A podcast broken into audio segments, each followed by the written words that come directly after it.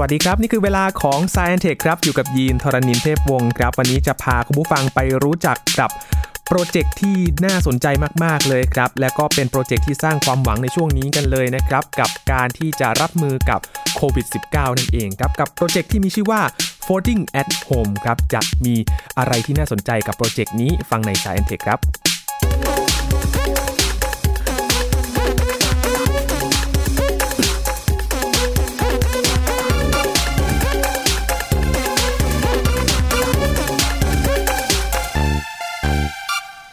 Folding at Home ครับคำที่น่าสนใจของโปรเจกต์นี้ที่ยินสนใจมากๆก็คือ at home ครับเอ๊ะโครงการนี้ทำได้ที่บ้านด้วยหรือ วันนี้มาถามอาจารย์พงศกรสายเพชรกันหน่อยนะครับ ว่าโปรเจกต์นี้คืออะไรและจะมีส่วนช่วยรับมือกับโควิด -19 อย่างไรนะครับ สวัสดีครับอาจารย์ครับ สวัสดีครับคุณยีนครับ สวัสดีครับท่านผู้ฟังครับ Folding at Home at Home นี่คือทำได้ที่บ้านเลยเหรอครับ อาจารย์โปรเจกต์นี้ ใช่ครับใช่ คือเป็นการที่บอกว่าเราเราจะให้ผู้คนทั่วไปที่ทั้งโลกเลยนะครับ ที่มีคอมพิวเตอร์อยู่เนี่ยแล้วก็คอมพิวเตอร์อาจจะอยู่ว่างๆไม่ได้ทำงานอะไรเนี่ย ก็ช่วยกันคำนวณครับด้วยการแก้ปัญหาในที่นี้คือไอ้ folding at home เนี่ยไอ้ folding มันแปลว่าพับใช่ไหมครับครับ คือมันคือการจริงๆ ชื่อเต็มมันคือ fold- folding protein นะครับ คือพับโปรตีนนะครับเอ่อ คือปัญหาที่พยายามแก้นี่คือเขาพยายามเข้าใจว่าโปรตีนรูปทรงต่างๆ มันเป็นมาได้อย่างไรนะครับ แต่ก่อนที่จะไปถึงตรงนั้นเนี่ยเดี๋ยวเราคุยกันเรื่องโปรตีนซะก่อนนิดหน่อยนะคครัรับบเป็นความรู้พื้นฐานแบ็กกราวน์นะคือทุกคนเคยได้ยินโปรตีนหมดแล้วล่ะจริง ๆ มันเป็นส่วนประกอบสารประกอบที่อยู่ในร่างกายเรา มันเป็นโมเลกุลอะไรบางอย่างนะครับ แล้วก็มันมีหลายชนิดมากเป็นร้อยเป็นพันชนิดเลยนะ เท่าที่เรารู้จักในร่างกายเราเนี่ยไอ้โปรตีนเนี่ย มันจริงๆมันเป็นเหมือนกับเครื่องจักรเล็ก ๆ นะครับ มันเป็นแบบว่าโมเลกุลที่มาอยู่กันมามีรูปทรง เฉพาะเจาะจง แล้วก็มันก็ขยับไปขยับมา แล้วมันสามารถไปต่อกับโมเลกุลหรือว่าอะตอมอื่นๆ แล้วมาทำนู่นสร้างนู่นสร้างนี่ในร่างกายของเรา เพราะฉะนั้นมันก็สามารถมองว่ามันเป็นเครื่องจักรเล็ก ๆ ที่ทำงานต่างๆ กันในร่างกายเราได้นะครับไอ้ส่วนประกอบของมันเนี่ยเขาเรียกว่าจริง ๆ มันจะเป็นเขาเรียกว่ามีกรดอะมิโนหลาย ๆ อันมาเรียงเรียงต่อๆกันครับ อะมิโนก็ที่เขาเราเคยได้ยินนะครับไอ้แบบว่าในอาหารหลายๆ อันเขาก็จะมาโฆษณาว่ามีกรดมีอะกรดอะมิโนแบบนี้แบบนี้ใช่ใช่แล้วก็มันมันก็มีในอาหารทั่วไปด้วยนะครับครับ ที่เรากินกินทั้งพืชทั้งสัตว์เนี่ยแล้วก็กรดอะมิโนที่ในร่างกายเราเนี่ยมันจะมี 20 แบบนะในสิ่งมีชีวิตพวกเราเนี่ยจะมี 20 แบบ โดยที่อ่าเราก็เอาไอ้20แบบเนี่ยมาเรียงต่อๆกันเรื่อยๆก็มีหลายแบบ แล้วก็เรียงกันต่อๆกันไปอาจจะแบบมีสักเป็นร้อยหรือหลายร้อย กรดอะมิโนมาต่อกัน ก็เป็นเส้นใช่ไหมครับครับ วิธีสร้างโปรตีนเริ่มแรกเนี่ยก็คือในร่างกายเรามันก็จะอ่านข้อมูลในสารพันธุกรรมของเราใน DNA ของเรา แล้วมันก็จะมีเครื่องจักรก็ทำด้วยโปรตีนอีกอันหนึ่งคือมาอ่านอืมามาดูว่าโอเคควรจะเอากรดอะมิโนอันไหนมาต่อกับอันไหนแล้วก็ต่อไปเรื่อยๆต่อไปเรื่อยๆต่อไปเรื่อยๆเหมือนกับเหมือนโซ่อันหนึ่งยาวๆไปเรื่อยๆครับแต่คราวนี้หลังจากพอต่อเป็นเส้นยาวๆปุ๊บเนี่ย มันไม่ได้อยู่เป็นเส้นยาวๆอย่างนั้นหรอกเพราะว่า อย่าลืมว่าไอ้กรดอะมิโนต่างๆเนี่ยมันก็มีอะตอมที่เป็นส่วนประกอบของมัน มันก็มีประจุไฟฟ้า มีประจุบวกลบนะแล้วมันก็เลยเริ่มมีการดึงดูดกันของพวกประจุไฟฟ้าเนี่ยไอ้เส้นยาวๆที่เหมือนโซ่เนี่ยมันก็ค่อยๆหดหรือพับเข้ามา กลายเป็นรูปทรงที่แบบเป็นก้อน เป็นเส้นเป็นเกลียว เป็นแผ่นหรือว่าเป็นก้อนๆนะอันนี้ปรากฏว่าพบว่ากรดอะมิโนแต่ละแบบเนี่ยสมมุติว่าพอมาเรียงกันเป็นแต่ละแบบแต่ละแบบเนี่ยพอมันพับหุบเข้ามาเป็นก้อน มันจะเป็นรูปทรงซึ่งเฉพาะเจาะจงมากเลยอืมนะคือแต่ละอันถ้าเกิดเอากรดอะมิโนหลาย ๆ แบบมาเรียงต่อๆกันเขาจะได้รูปทรงต่างๆกันอ่าแล้วเราก็พบอยู่ในร่างกายเราเป็นพันเป็นพันแบบนะครับ คราวนี้ไอสิ่งที่พอพอมันเป็นรูปทรงเนี้ยเราก็จะเรียกมันว่าโปรตีนละอืมนะโปรตีนเนี่ยมันก็มีหลายชนิดมากทำหน้าที่หลายแบบ เช่นเป็นเอนไซม์ในร่างกายเราทำให้ปฏิกิริยาเคมีบางอย่างเร็วมากๆ ถ้าครับถ้าไม่มีเอนไซม์พวกนี้ก็ไม่ทำงานเลยเลยนะก็มีสามารถทำให้เป็นโครงสร้าง เช่นทำให้เซลล์มันแข็งแรง ไม่เซลล์ไม่แตกอะไรเงี้ยครับหรือผมของเราก็เป็นโปรตีนประเภทหนึ่งอืมเส้นไหมใยแมงมุมอะไรเนี่ยเป็นโปรตีนทั้งนั้นเลยนะ แล้วก็กล้ามเนื้อระบบกล้ามเนื้อของเราที่แบบกดขยับขยับ ก็ใช้โปรตีนพวก actin myosin อย่างนี้เหมือนกันอืมระบบภูมิคุ้มกันในร่างกายที่จะต่อสู้กับเชื้อโรคต่างๆ เนี่ยก็เป็นโปรตีนหลาย ๆ ประเภทที่มาช่วยกันอีกครับนะ ระบบเลือดของเราที่แบบส่งออกซิเจนอะไรต่างๆฮีโมโกลบินให้ทำให้เลือดเราสีแดงเนี่ยก็เป็นโปรตีนอีกโอ้นะของต่างทั้งหลายเนี่ยฮอร์โมนเอ่อพลังงาน ความหวานต่างๆ ในพืช ทั้งหลายเนี่ยเนื้อเยื่อทั้งหลายเนี่ยส่วนใหญ่มันจะมีส่วนประกอบด้วยโปรตีนทั้งนั้นเลยอืมนะเพราะฉะนั้นแทบจะทุกอย่างเลยแล้วครับอาจารย์ทุกเกือบเกือบทุกอย่างเลยครับตีว่าสักครึ่งหนึ่งของไอ้ร่างกายของเราเนี่ยมันต้องสร้างประกอบด้วยโปรตีนประเภทต่างๆเหล่านี้ครับครับนะ พอมันมีหลายประเภทแล้วเนี่ย คนก็เริ่มคิดว่า เออจะจะมาช่วยแก้ปัญหาต่างๆ อย่างไรดี เพราะว่าโรคหลายๆอย่างเนี่ย เราพบว่ามันก็มีปัญหาที่มันเกี่ยวข้องกับโปรตีนอืมเอ่อโรคเช่นง่ายๆโรคที่เกี่ยวกับสมองเสื่อมทั้งหลายเนี่ยนะอัลไซเมอร์พาร์กินสันเนี่ยเขาพบว่ามันมีคล้ายๆมีของเสีย ซึ่ง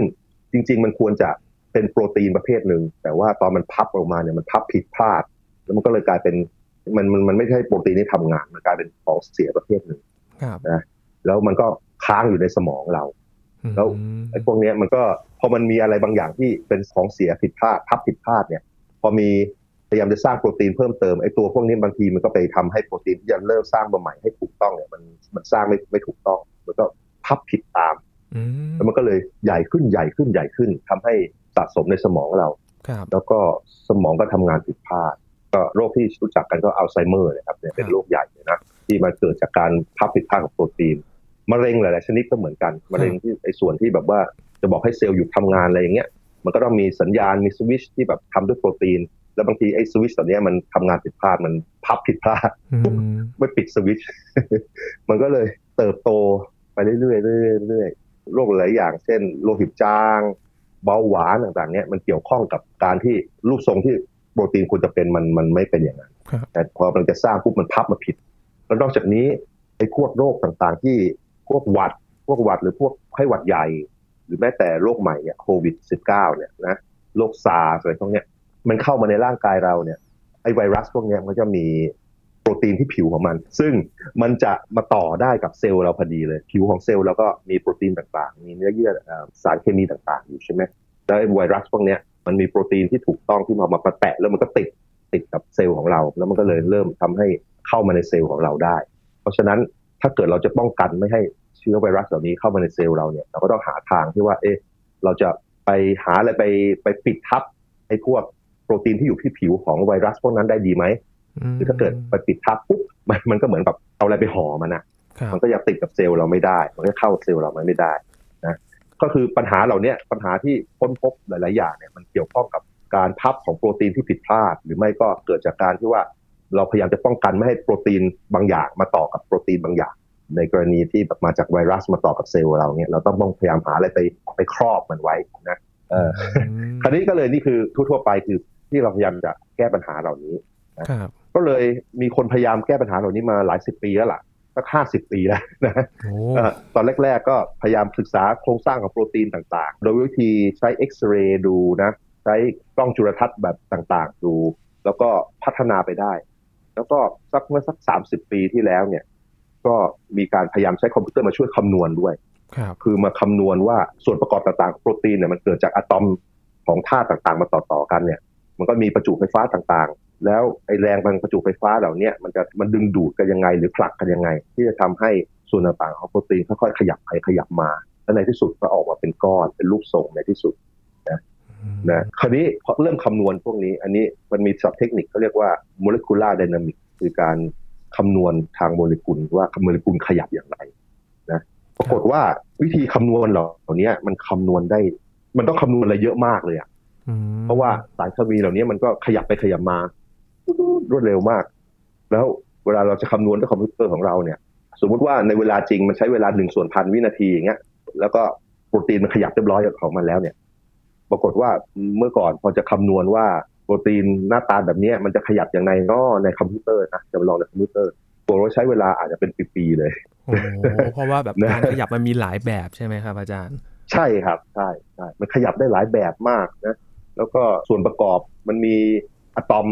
จากแถวนั้นน่ะ เป็นร้อยเลยเป็นร้อยเป็นพันอันน่ะอืมแล้วมันก็มีแรงที่ขยับแรงที่ดึงดูดแรงที่ผลักกันอย่างเงี้ยเต็มไปหมดเลย แล้วมันก็ก็ขยับทีละนิดทีละนิดเราก็ต้องคำนวณเวลาไปทีละนิดว่าจะเกิดอะไรขึ้น เวลาต่อไปจะเกิดอะไรขึ้น เวลาต่อไปจะเกิดอะไรขึ้น แล้วก็ค่อยขยับไปเรื่อยๆทีละนิดทีละนิดทีละนิดใช่ไหมครับไอ้วิธีอย่างเงี้ย ในธรรมชาติมันสามารถทำได้ด้วยตัวเองอะมันเนี่ยปุ๊บแป๊บเดียวไม่ถึงหนึ่งส่วนพันวินาทีครับแต่ว่าถ้าใช้คอมพิวเตอร์ทั่วไปมาคำนวณมาจะเป็นปีๆโอ้นะนานเลยคราวเลนี้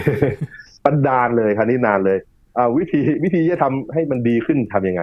วิธีก็คือหาคอมพิวเตอร์ที่เร็วขึ้นมาทำนะครับนะก็เริ่มมีใช้ซูเปอร์คอมพิวเตอร์อะไรต่างๆ มาสักยี่สิบกว่าปีที่แล้วอืมนะซูเปอร์คอมพิวเตอร์สมัยนั้นจริง ๆ มันก็ไม่ได้เร็วกว่าคอมพิวเตอร์สมัยนี้นะแต่ว่าก็ตอนเริ่มต้นตอนนู้นก็ต้องต้องทำอะไรบางอย่างก็เริ่มกัน แล้วก็ทำมันก็อาจจะลดเวลาจากเป็นปีๆอาจจะเป็นเป็นเดือนนะนะอืมก็ยังช้าอยู่ดีอะ ไม่ไหวช้าอะอยู่ช้าอยู่ยังช้าอยู่เพราะข้อมูลมันนะมีเยอะมากใช่ไหมครับอาจารย์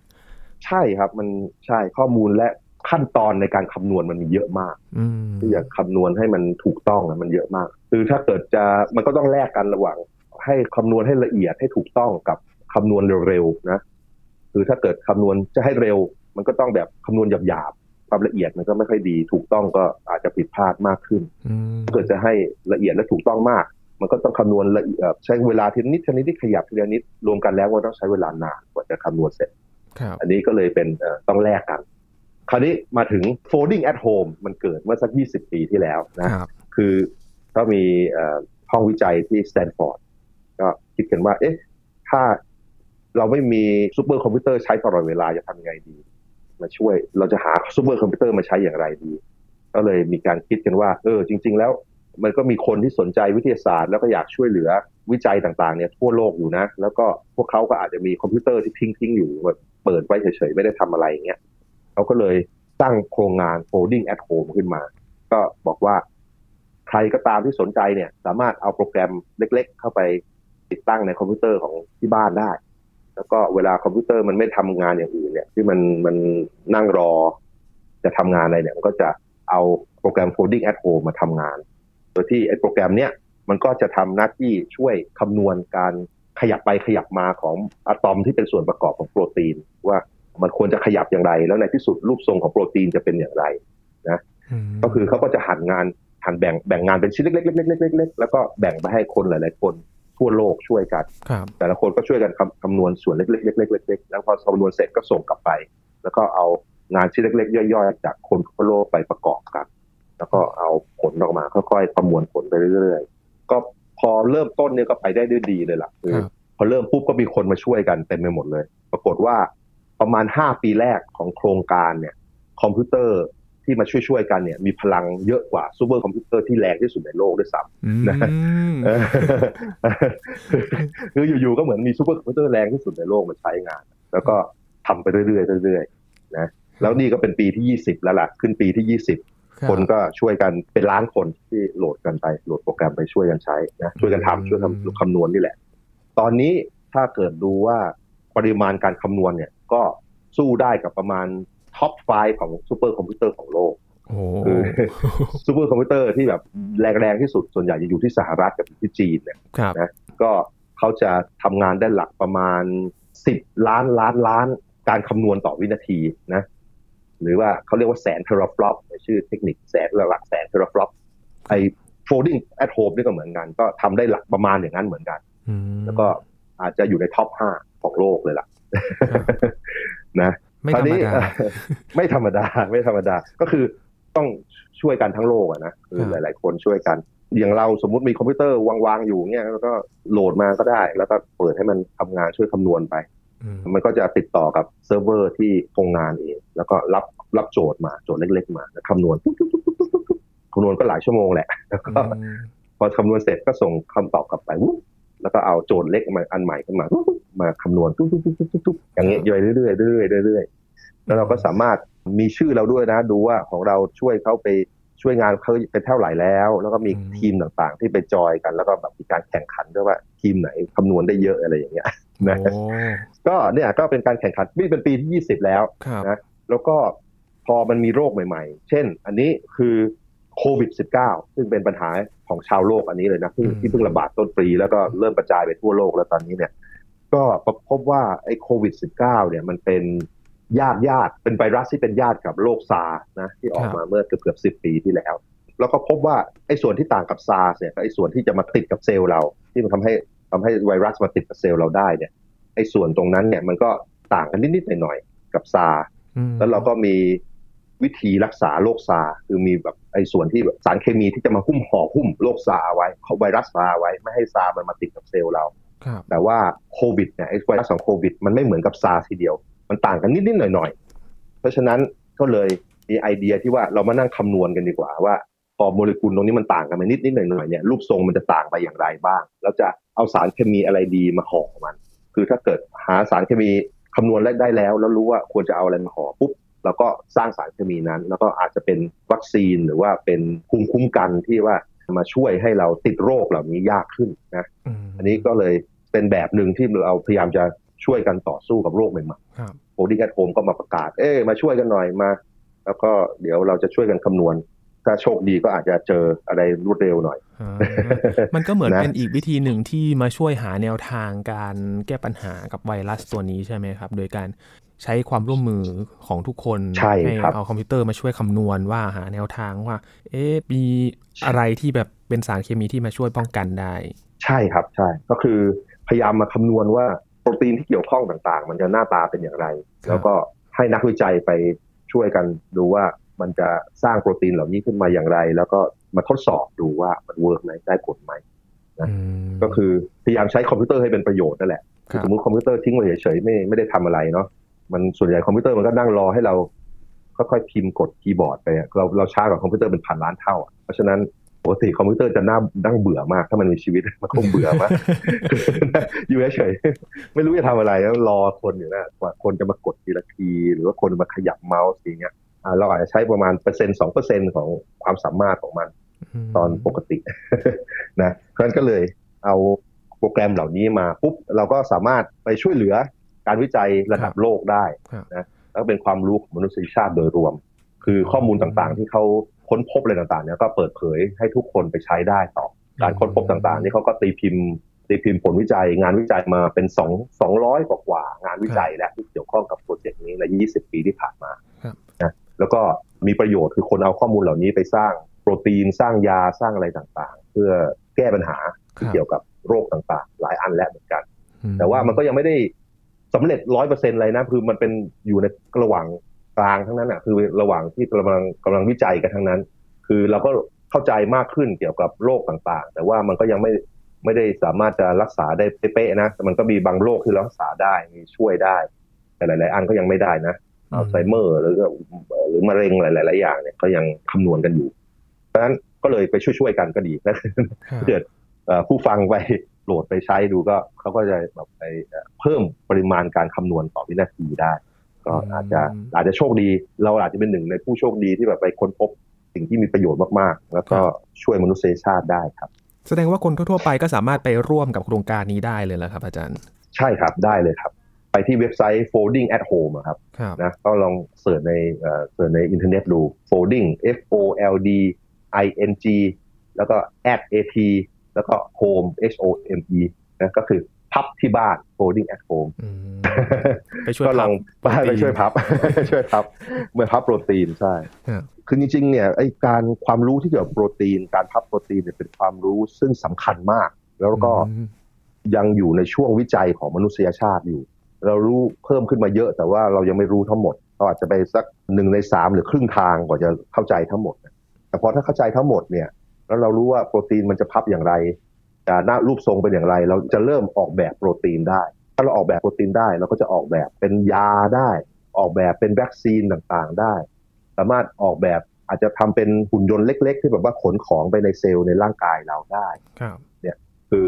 คิดว่าถ้าเกิดช่วยกันเยอะๆแล้วเรามีความเข้าใจโดยรวมกันเนี่ยพอแก้ปัญหาว่าโปรตีนมันรูปร่างหน้าตาเป็นอย่างไรได้บ้างเนี่ยเราจะสามารถทำให้เทคโนโลยีทางการแพทย์เราพัฒนาไปได้อีกเยอะเลยอืมก็โรคต่างๆ น่าจะแก้ได้อีกเยอะครับอันนี้ก็เลยต้องช่วยๆกันถ้าเกิดเราไม่มีความรู้อะไรมากแล้วแต่เรามีคอมพิวเตอร์เราก็ช่วยเขาอย่างนี้ได้เหมือนกันอืมนะครับโดยสรุปก็คือว่าโครงการนี้เป็นการเหมือนเป็นการลัดขั้นตอนไหมครับ ลดเวลาขั้นตอนในการที่จะหา โปรตีนใช่ที่ครับจะเป็นมาใช่ใช่เป็นแบบหนึ่งในการที่แบบว่าจะช่วยกันหาว่าอันไหนน่าสนใจ โปรตีนแบบไหนเอ่ยที่จะน่าสนใจแล้วแล้วก็เอ่อเราจะได้สังเคราะห์สร้างขึ้นมาจริง ๆ ขึ้นมา แล้วดูว่ามันเป็นอย่างนั้นหรือเปล่า อันนี้คือการจำลองในคอมพิวเตอร์ก่อนครับนะแสดงว่าดูว่ามันถ้าได้เป็นอย่างไรวิธีได้บ้างแล้วก็อาจจะทำให้ขั้นตอนการหาวัคซีนเนี่ยเร็วขึ้นด้วย ใช่ไหมครับอาจารย์ใช่ครับ ใช่ใช่ครับอืมอันนี้ใช่เลย เพิ่งประกาศมาก็เมื่อวันที่ 27 กุมภาพันธ์เองนะครับ ในหน้า foldingathome.org ที่เขาบอกว่า we need your help ใช่ใช่ต้องการการร่วมมือเออคือเมื่อก่อนก็คือเขาคำนวณเรื่องโรคอื่นๆไว้ แล้วก็ตอนนี้ก็คือถ้าเกิดทุกคนมาช่วยกันเพิ่มเยอะๆหน่อยเนี่ยเขาก็เอาไอ้พลังงานที่ได้มาเนี่ยก็มาช่วยแก้ปัญหาโควิดด้วยพยายามคำนวณเรื่องโควิดด้วยนะแต่งานหลักตั้งแต่ต้นเขาแต่ต้นตั้งแต่เขาเริ่มมา 20 ปีที่แล้วเขาเริ่มที่โรคอัลไซเมอร์อืมนะ ก็พบหลาย ๆ อย่างไปนะก็เดี๋ยวเรารู้มากรู้เกี่ยวกับอัลไซเมอร์มากขึ้นแล้วล่ะแต่ว่าก็ยังไม่มียา แต่ว่าก็มีการทดลองนะว่าสารเคมีอะไรบางอย่างอาจจะช่วยได้ไหมก็กำลังทดลองกันอยู่ในในสัตว์และในคนครับนะในที่นี้ก็ออกแบบเขาเรียกแอนติบอดีคือจะมาครอบไอ้พวกไวรัสเพื่อไม่ให้ไวรัสมันติดร่างกายเราครับก็เอ่อช่วยกันคำนวณได้ครับอืมดีเลยครับแสดงว่าวิธีนี้ก็แตกต่างจากเรื่องที่เราเคยคุยกันคราวก่อนก็คือแบบจำลองวิวัฒนาการที่ มันเป็นใช้คอมพิวเตอร์เครื่องเดียวในการคำนวณอ่าใช่ไหมครับอาจารย์ ใช่ครับ แต่อันนี้ก็จะเป็นเครือข่ายนนั้นอ่าทั่วโลกเลย ใช่ใช่อันนี้เครือข่ายทั่วโลก แต่จริง ๆ ที่เราเคยคุยไปที่บอกว่ามีการวิวัฒนาการอันนั้นน่ะ ที่สร้างเซลล์สร้างอะไรต่างๆ ขึ้นมาสร้างหุ่นยนต์ด้วยเซลล์อะครับจริง ๆ ถ้าเกิดทีมเขาต้องการซูเปอร์คอมพิวเตอร์นะเขาก็อาจจะแบ่งงานเป็นชิ้นเล็กๆอย่างนี้ได้เหมือนกันนะอืมในที่สุดเขาอาจจะแบ่งแล้วก็อาจจะให้เราไปช่วยได้ก็ได้เหมือนกัน จริงๆ มันมี project ที่แบบว่าให้คนมาช่วยกันคำนวณก็หลายอันนะครับครับ อันแรก ๆเขาเรียกว่า SETI@home คือช่วยกันดูว่ามีมนุษย์ต่างดาวเปล่าดูข้อมูลในนะอันนี้เขาเพิ่งเพิ่งเพิ่งเลิกไป 20กว่าปีแล้วทำมา 20 ปีแล้วเขาเพิ่งเพิ่งหยุดไปครับแล้วก็มี Einstein@Home ก็คือข้อมูลที่แบบว่าคลื่นแรงโน้มถ่วง มาดูว่ามีหลุมดำชนกันมีดาวนิวตรอนชนกันหรือเปล่าก็ Einstein@Home ก็มีคนช่วยกันอืมแล้วก็มี folding at home เนี่ยคือช่วยกันพับโปรตีน อันนี้ก็เป็นงานคล้ายๆกันคือ ข้อมูลในการคำนวณมันเยอะมาก แล้วก็นักวิจัยก็เลยช่วยบอกว่าประชาชนทั้งหลายช่วยๆกันหน่อยใช่ไหมครับมีคอมพิวเตอร์ก็มาช่วยกันคำนวณหน่อย อันนี้ก็เลยวันนี้มันแนะนำเรื่อง folding at home เพราะว่ามันมีปัญหาใกล้ตัวของเราเราพยายามจะรักษาโรคอะเนาะพอยีนไปดูทางด้านล่างของเว็บอะครับ น่าสนใจว่ามีครับองค์กรบริษัทใหญ่ ๆ ระดับโลกครัเข้ามาร่วมกัน สนับสนุนครับด้วยใช่ใช่ไหมครับอาจารย์ทั้งใช่ Google ครับเอง บริษัท Intel เองหรือว่า AMD เองใช่ที่แบบเกี่ยวกับคอมพิวเตอร์ที่แบบมาช่วยกันใช่ครับสนับสนุนก็ได้นะฮะสนับสนุนครับใครช่วยอะไรได้ก็ช่วยครับ คือบริษัทใหญ่ก็อาจจะอาจจะให้ฮาร์ดแวร์ให้เงินได้เนาะแล้วก็ประชาชนก็ให้คอมพิวเตอร์ให้เวลาในคอมพิวเตอร์ของเราได้ครับทุกคนก็ช่วยๆกัน ทีนี้ครับถ้าอยากให้อาจารย์มองภาพรวมของการที่ ให้คนทั่ว ๆ ไปที่ไม่ใช่นักวิทยาศาสตร์ มาช่วยมาเป็นส่วนหนึ่งในการวิเคราะห์ข้อมูลต่างๆเนี่ยมันจะเป็นประโยชน์ได้มากน้อยแค่ไหนครับอาจารย์ ผมว่ามันมีประโยชน์มากอะเพราะว่าจริง ๆ คอมพิวเตอร์ทั้งหลายที่คนคนมีอยู่เนี่ยตามบ้านเนี่ยหรือที่ทำงานเนี่ยมันไม่ปกติมันนั่งรอเฉยๆอะมันไม่ค่อยได้ทำงานอะไรหนักหรอก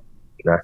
แล้วก็จริง ๆ เนี่ยทั้งโลกคอมพิวเตอร์เล็ก ๆ ทั้งโลกพอรวมกันเนี่ยก็มีพลังการคำนวณเยอะกว่าซูเปอร์คอมพิวเตอร์ใด ๆ ก็ตาม เพราะฉะนั้น ถ้าเกิดมันเป็นปัญหาของชาวโลกเนี่ย แล้วก็ถ้าเกิดคนทั่วไปรู้จักโครงงานเหล่านี้มากขึ้น ก็อาจจะมาช่วยเหลือได้ คือครับมาบริจาคเวลาของคือคอมพิวเตอร์ตัวเอง ให้มันช่วยคำนวณสิ่งต่างๆ ให้การวิจัยต่างๆได้ ผมว่าอาจจะเป็นสิ่งที่ซึ่งเป็นเทรนด์อะจริงๆมันก็มีหลาย ๆ ทีมทำมาร่วม 20 ปีแล้วอะนะครับแล้วก็มันก็ได้ผลดีพอสมควร คือมันดีดีในเชิงที่ว่าเมื่อก่อนเขาไม่มีซูเปอร์คอมพิวเตอร์ใช้ เดี๋ยวนี้ก็ การคำนวณเนี่ยมันแรงกว่าซูเปอร์คอมพิวเตอร์ด้วยซ้ำนะอืมก็สามารถแก้ปัญหาหลาย ๆ อย่างได้ และอีกอย่างหนึ่งก็คือพวกเราทุกคนที่สนใจอยากจะให้มนุษยชาติดีขึ้นเนี่ยเราก็สามารถช่วยได้ง่ายๆเลยโดยใช้คอมพิวเตอร์ที่ไม่ได้ทำงานของเรานี่แหละครับนะมาช่วยแบ่งงานเข้ามาทำครับนะครับ แต่ว่าก็ไม่ได้แบบหนักเครื่องอะไรใช่ไหมครับอาจารย์แบบว่าในการที่จะมาเราคำนวณเราแบบนี้เราสามารถตั้งได้ว่าจะให้มันทำงานหนักแค่ไหนครับมคือ ถ้าเกิดเราเราอยากช่วยมากเราก็ให้มันทำงานเยอะๆมากๆ มันก็ครับกินไฟมากขึ้นอะนะนะก็จริงๆก็คล้ายๆ เราก็บริจาคเวลาคอมพิวเตอร์และบริจาคค่าไฟเหมือนกันเนาะแบบนั้นอืมแต่ว่าถ้าเกิดเราอยากบริจาคน้อยลงหน่อยเราก็สามารถไปตั้งค่าได้ว่าให้มันทำงานน้อยลงนะครับหรือรอเฉพาะตอนแล้วไม่ไม่ขยับไม่ไม่ว่าคอมพิวเตอร์มันว่างจริงๆ แล้วก็ให้ทำงานช้าๆหน่อยแต่ว่า ให้เอางานเหล่านี้มาทำอย่างเงี้ย แล้วก็ครับประหยัดค่าไฟเราด้วยได้เหมือนกัน แล้วแต่เลยครับ แล้วแต่คน ถ้าคุณผู้ฟังสนใจนะครับ เข้าไปดูได้เลยนะครับอาจารย์ที่ foldingathome.org นะครับกับโปรเจกต์สำคัญในตอนนี้ที่อยากจะให้ช่วยกันเหมือนกันก็คือโควิด -19 นะครับ มาช่วยคำนวณได้จะได้หา ทางช่วย